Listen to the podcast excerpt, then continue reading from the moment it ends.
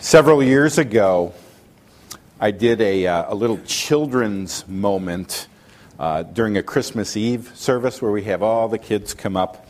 And um, I picked one little boy, I think it was actually RJ that I picked. And I wanted to make the point that um, big things can come in small packages. So um, I brought along a big package and it was wrapped in beautiful shiny paper and had a big bow on it and it, that was the present. And then next to it i had a crumpled up uh, lunch bag just kind of thrown there. And i, I said uh, rj which present do you want? Well of course he went for the big box. I knew he would. And he opened it and then inside that was another box, and then inside of that was another box, and inside. And it got down to the bottom and all the tissue paper, and there was a little Hershey's Candy Kiss inside of that big old box. Right? Then um, I picked up the crumpled up lunch bag and opened it. Guess what was in there? A brand new iPod. Right? Now, on the way home, I was just so proud of myself. That was a great point, and my family's like, that was horrible. I go, what do you mean? It made the point perfectly that, that big things come in small packages. And they're like, yeah, but you ruined the poor kid's Christmas. He's eating that chocolate thinking I could have had an iPod. Well, um, big things sometimes come in small packages. 2,000 years ago, laid in a manger was the God who created you. In fact, here's what I, I want to do I want to have us take a look at Isaiah 9 6. This is a prophecy that was written 600 years before the birth of Christ, prophesying that a child would be born, but this child would have four titles. He would be called Wonderful Counselor, Mighty God, Everlasting Father, Prince of Peace. I want to kind of unpack and unwrap the gift in the manger by looking at each of these four titles. In fact, first of all, let's deal with this that he is called Mighty God. You know, uh, George Barna, he's the survey guy.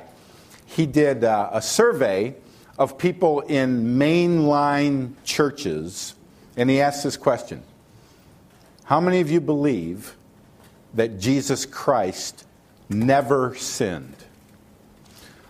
Only 33% of people who go to mainline churches believe that Jesus never sinned. In other words, 66% of people in mainline churches this morning are singing Christmas carols, but they really don't believe that Jesus is God. Because if he's God, he can't sin. But if 66% of them believe that he sinned, then they're singing songs like Hark the Herald Angel Sings, which says this Veiled in flesh, the Godhead see. Hail the incarnate deity.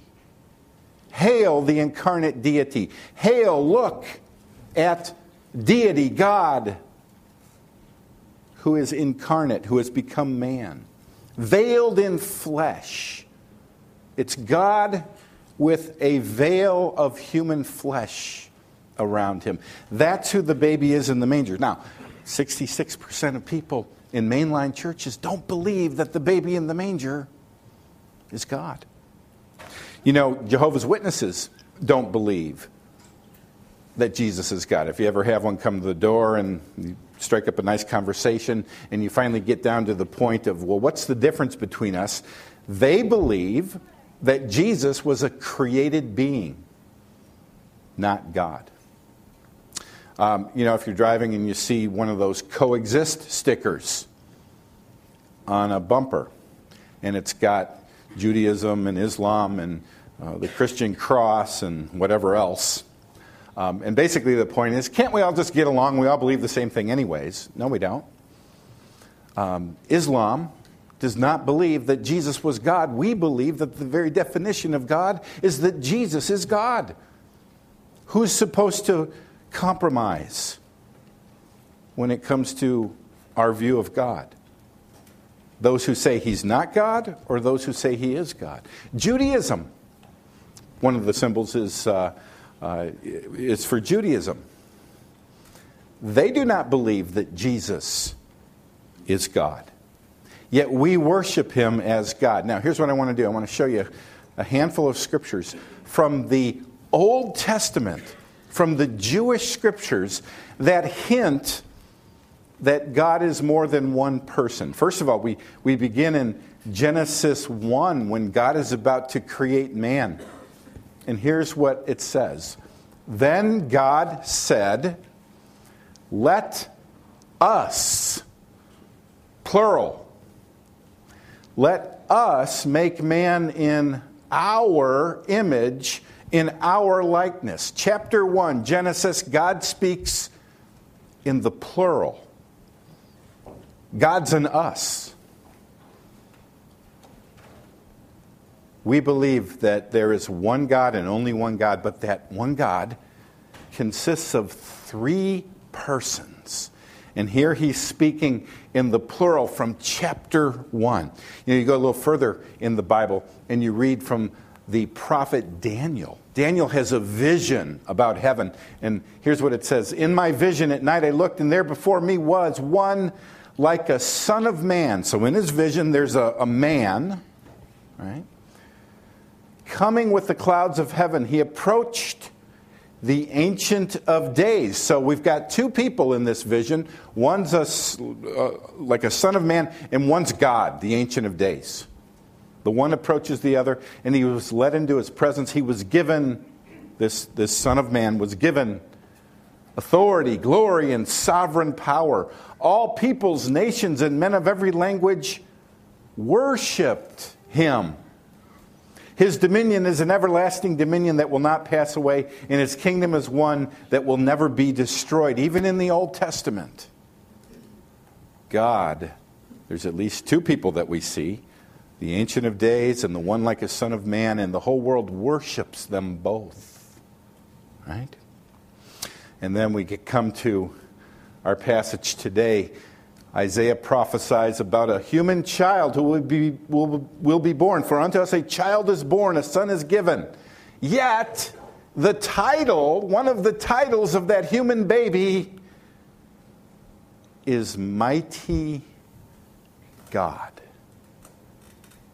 You can't just say, well, I love Christmas, I love Christmas carols, the baby in the manger's cute, but come on, he's not God the whole of Scripture teaches that He is God. Now, we get to the New Testament and we look at the Gospels and we look at the, the Gospel of John, and the very first line begins this way in John 1 In the beginning was the Word. That's another name for Jesus. The Word was with God. So again, you've got God and you've got this thing called the Word. He's, they're with each other, so there's separate identity and the Word was God. How do you explain it? It's hard to understand, but you have to conclude that Jesus has eternally existed alongside the Father. There's only one God, but that one God consists of Father, Son, and Holy Spirit.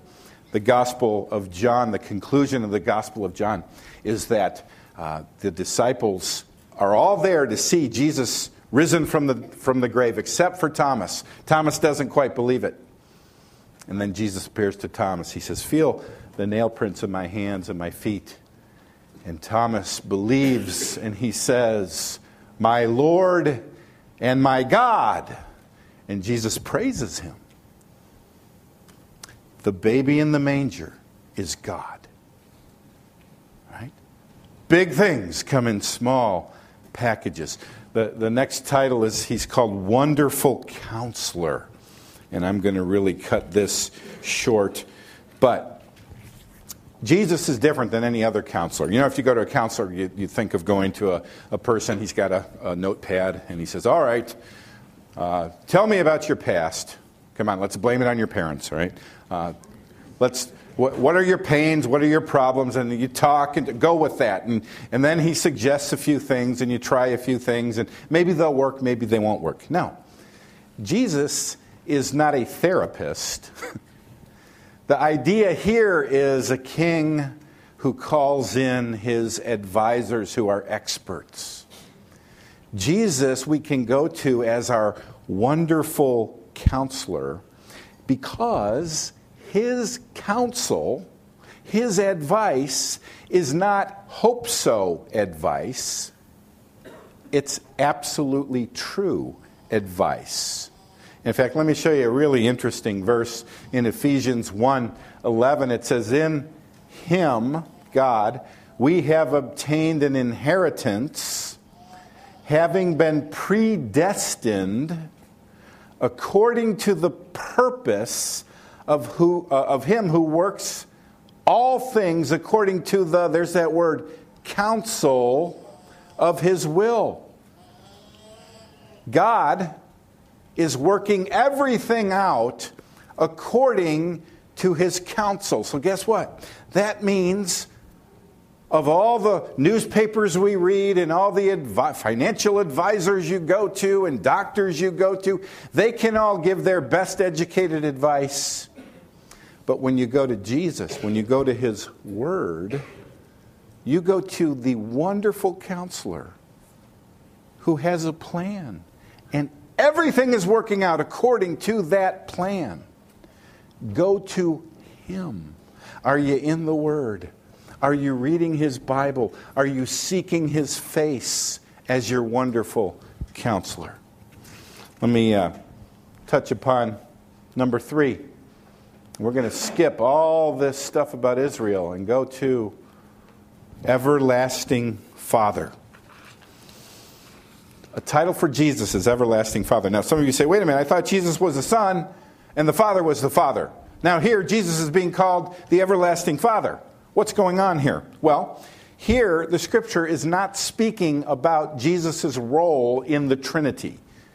Within the Trinity, there is God the Father and God the Son. Okay? This is speaking of Jesus' role as creator. You say, now wait a minute, I thought God the Father was the creator. Well, God the Father is the ultimate creator, and He, through Jesus, created everything. We see that in John 1 3. Through him, he just spoke about the word, right? Through Jesus, through him, all things were made. Without him, nothing was made that has been made.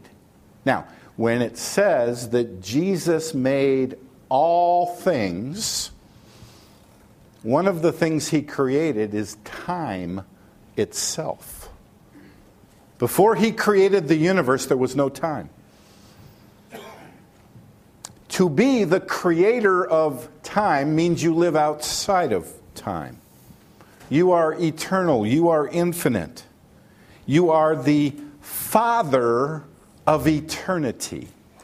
So Jesus is being referred to here as the everlasting or the eternal Father. And here's a, a, a, place where you go, I can't wrap my head around that. Good. Christmas should be a time full of wonder where we go, I don't get how it all works, but God's in a manger. I don't see how eternity, I can't, I can't think back to eternity because whenever I get there, there's always one more day to go and another day to go, and another day. To, and how can God have existed for eternity? How can Jesus? Be, I don't know. But you wouldn't be here if there wasn't an eternal creator. So Jesus is the everlasting, eternal creator. But last thing, he is the Prince of Peace. Now, one day, Jesus is going to return to this messed up world. And there will be judgment. And then he will bring in a kingdom of peace no more war. No more people walking into schools with guns and killing children. It will be paradise for eternity. Until that day comes, though, right now, He is bringing peace one person at a time. Now, you go, well, I'm fine with God.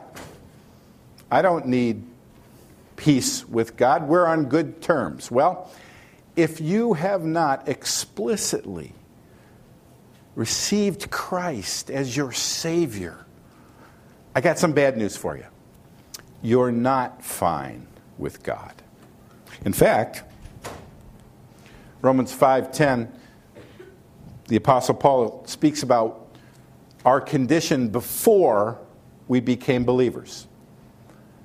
And he says, "For if when we were God's enemies, we were reconciled to him through the death of his son, how much more, having been reconciled, shall we be saved through his life? Now, this is all, all great. This is saying if you're in Christ, you're reconciled. But notice your place before you come to Christ is an enemy of God.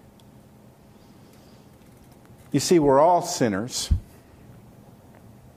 And by definition, sin is not just, oh, I'm trying to be a good person and I made a mistake. It's an attitude of disregard for God. It's an attitude that says, hey, yeah, maybe God created me and maybe there's church and maybe there's a Bible, but, you know, thank you very much. I'll live my life the way I want to live my life. And maybe that living of your life is not a horrendously sinful, uh, you know, criminal way you're living.